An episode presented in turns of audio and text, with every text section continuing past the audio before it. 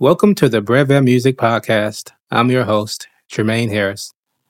In this episode, I'll be discussing YouTube's latest AI program that lets creators make AI generated music based on an artist's voice. The program is called Dream Track and it's definitely controversial. Surprisingly, there are a couple of large music publishers that are early adopters. Universal Music Group and Warner Music Group currently have artists who have opted in for the voices to be used. However, Sony Music Entertainment has not authorized any of their artists' voices to be used.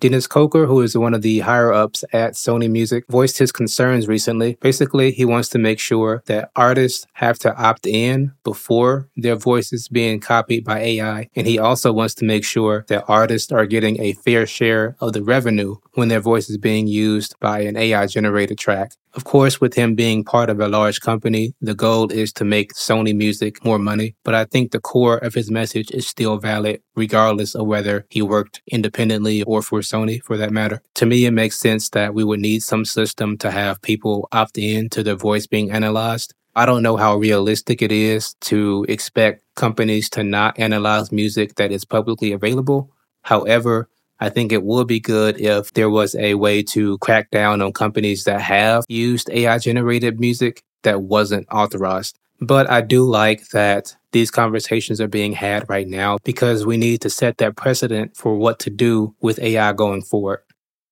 Thank you for listening to the Breve Music Podcast. You can stay up to date by following Breve Music Studios on Facebook, Twitter, and Instagram. You can also visit the website brevemusicstudios.com.